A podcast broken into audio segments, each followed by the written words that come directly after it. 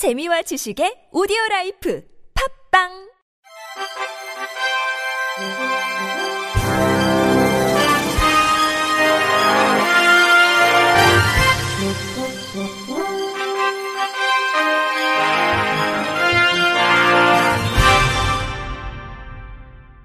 청취자 여러분 안녕하십니까? 10월 둘째 주 주간 KBIC 뉴스입니다.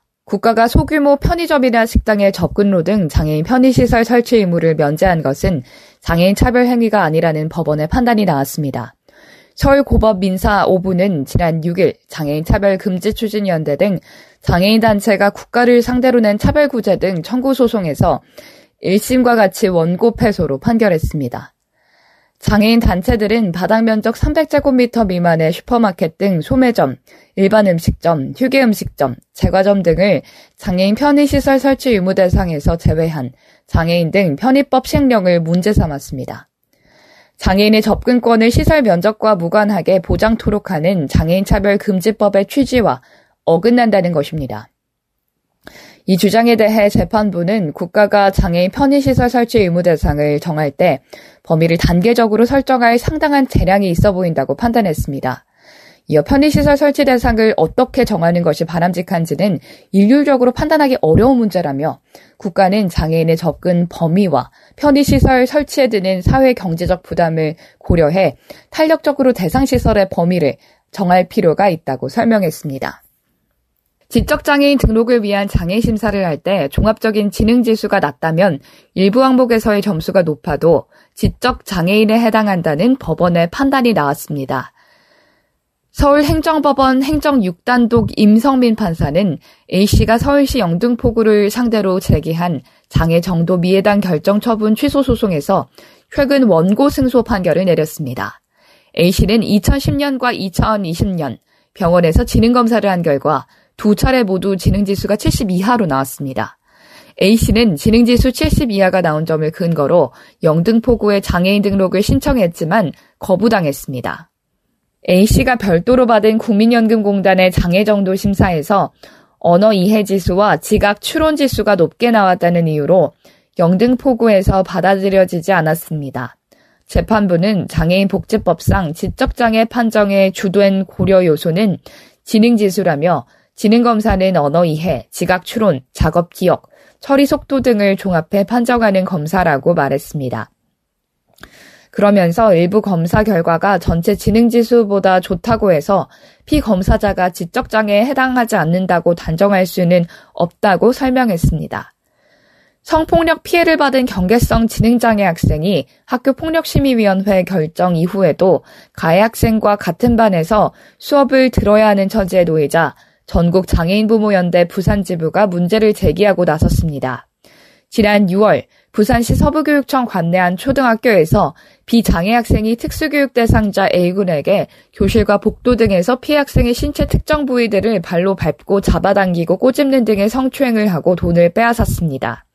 A군의 부모는 학교에 신고를 했고 지난 8월 부산 서부교육지원청은 학교폭력심의위원회를 열어 가해 학생에게 사회봉사 사후 처분과 피해 학생과 신고 고발 학생에 대한 접촉, 협박 및 보복 행위의 금지, 이호 처분, 가해 학생과 보호자 5시간 특별교육 이수 조치를 판정했습니다.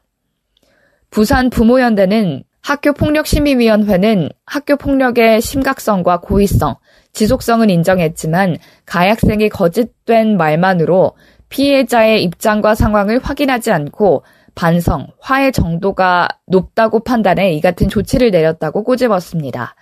이에 부산 부모연대는 부산 서부교육지원청 피해자 보호 및 피해 회복을 위한 가해자 분리 조치 등 필요한 조치 강구, 학교 폭력 심의위원회 낮은 성인지 감수성 강화 대책 및 부당한 판정 보강을 위한 시스템 구축 등을 촉구했습니다.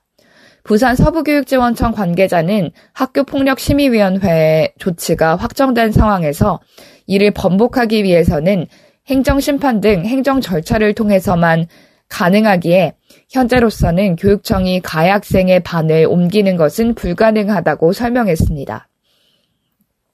국회 보건복지위원회 강훈식 의원이 국회에서 열린 국민연금공단 국정감사에서 국민연금공단 김태현 이사장에게 장애 개념과 범위를 확대할 수 있도록 제도를 개선해달라고 주문했습니다. 강훈식 의원에 따르면 우리나라의 장애인 출연율은 지난 2019년 기준 5.4%로 OECD 국가의 장애인 출연율과 비교했을 때 저조한 수준이며 평균보다 낮습니다. 강 의원은 나라마다 장애를 정하는 기준이 다른데 우리나라는 장애 기준이 의학적 기준에 장애인만 포함이 되고 전 세계적으로는 활동 및 참여의 기준을 장애 기준으로 판단하는데 이는 매우 중요한 기준이라고 설명했습니다. 이어 우리나라는 1년에 약 4만 명이 장애 정도 심사를 신청하는데 만 명은 이의 신청을 하며 활동 지원과 이동 지원 사업 등 세부 사업을 살펴보면 활동 지원은 20%, 이동 지원은 70%까지 부적격 결정 비율은 확 높아진다고 지적했습니다. 아울러 CRPS와 뚜렛 증후군이 장애 유형으로 포함되는 등 장애 유형이 확대된 것은 장애 정도 심사위원회의 성과라고 생각한다면서도 하지만 우리나라는 장애를 5.4%밖에 인정하지 않는 나라라고 꼬집었습니다.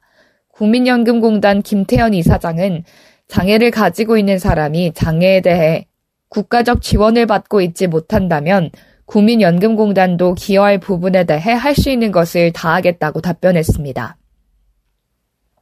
한국장애인단체 총연맹이 장애인단체 실무자를 위한 맞춤형 직무교육, 심화 특강 과정, 업스쿨 6 참여자를 모집합니다. 온오프라인 교육으로 진행되는 이번 과정은 장애인단체 실무자 매뉴얼 3종을 다루는 심화 과정과 변화하는 사회에 능동적으로 대응하기 위한 전문 역량 3종을 주제로 한 특강 과정으로 진행이 됩니다. 언론 홍보 SNS 마케팅, 재무회계, 노무관리, 정책 대응, 데이터 분석, 조직 진단, 총 6개 주제로 실전 사례 중심 교육을 제공하며 장애인 단체 경력 실무자라면 누구나 신청하면 됩니다. 온라인으로 진행되는 1일차 심화 과정은 장애인 단체 실무자 매뉴얼을 활용한 심화 교육으로 온라인 채팅을 통해 분야별 전문가와 실시간 소통을 하고 수어 통역과 시각장애인용 한손에 파일이 지원됩니다. 이룸센터 누리홀에서 오프라인 강의로 진행되는 2일차 특강 과정은 빠르게 변화하는 사회에서 장애인 단체 실무자에게 요구되는 전문 역량을 주제로 비영리 분야의 잔뼈가 굵은 전문가 특강을 제공합니다. 오는 21일까지 한국 장애인단체 총연맹 누리집과 카카오톡 채널 역량 강화 교육 업스쿨을 통해 신청하면 됩니다. 행정안전부는 장애인 활동 지원 기관도 주민세 감면 대상에 추가하는 내용의 지방세입 관계법률 개정안 정부안이 국무회의에서 의결됐다고 밝혔습니다. 개정안은 사회복지법인에 대한 감면 지원을 연장하고 양로원, 보육원, 모자원 등 사회복지시설 일부에만 부여하던 지방세 감면 혜택을 사회복지시설 전체로 확대하는 내용을 담았습니다. 이에 따라 지방세 감면 대상 사회복지시설은 기존 약 3천 곳에서 1만 1천 곳으로 늘어납니다. 또 부처 협의와 입법 예고 과정에서 제기된 의견을 반영해 장애인 활동 지원 기관도 비영리 단체인 경우 주민세 감면 대상에 포함합니다. 개정안은 국회에 제출된 후 연내 최종 확정해 내년 1월부터 시행될 예정입니다. 한국장애인개발원은 내년도 장애 인식 개선 교육기관 지정 계획을 공고했습니다. 장애 인식 개선 교육은 우리 사회에서 올바른 장애 감수성을 키우는 교육으로 단기적으로는 장애에 대한 사회적 편견과 차별을 제거하고 장기적으로는 장애인과 비장애인이 함께하는 포용사회를 조성하기 위함입니다. 현재 전국에 총 14개 기관이 지정돼 운영 중이고 이번 공고를 통해 아직 지정된 기관이 없거나 한 개소만 지정된 12개 시도를 대상으로 신청을 받을 계획입니다. 해당 12개 시도는 부산, 대구, 광주, 대전, 세종, 강원, 충북, 충남, 전북, 전남, 경북, 제주 등입니다. 장애인 복지법에 따른 장애인 복지시설로서 장애인에 대한 사회적 인식 개선 사업을 수행하는 시설 등은 서류와 영상을 다음 달 2일까지 제출하면 됩니다. 이상으로 10월 둘째 주 주간 KBIC 뉴스를 마칩니다.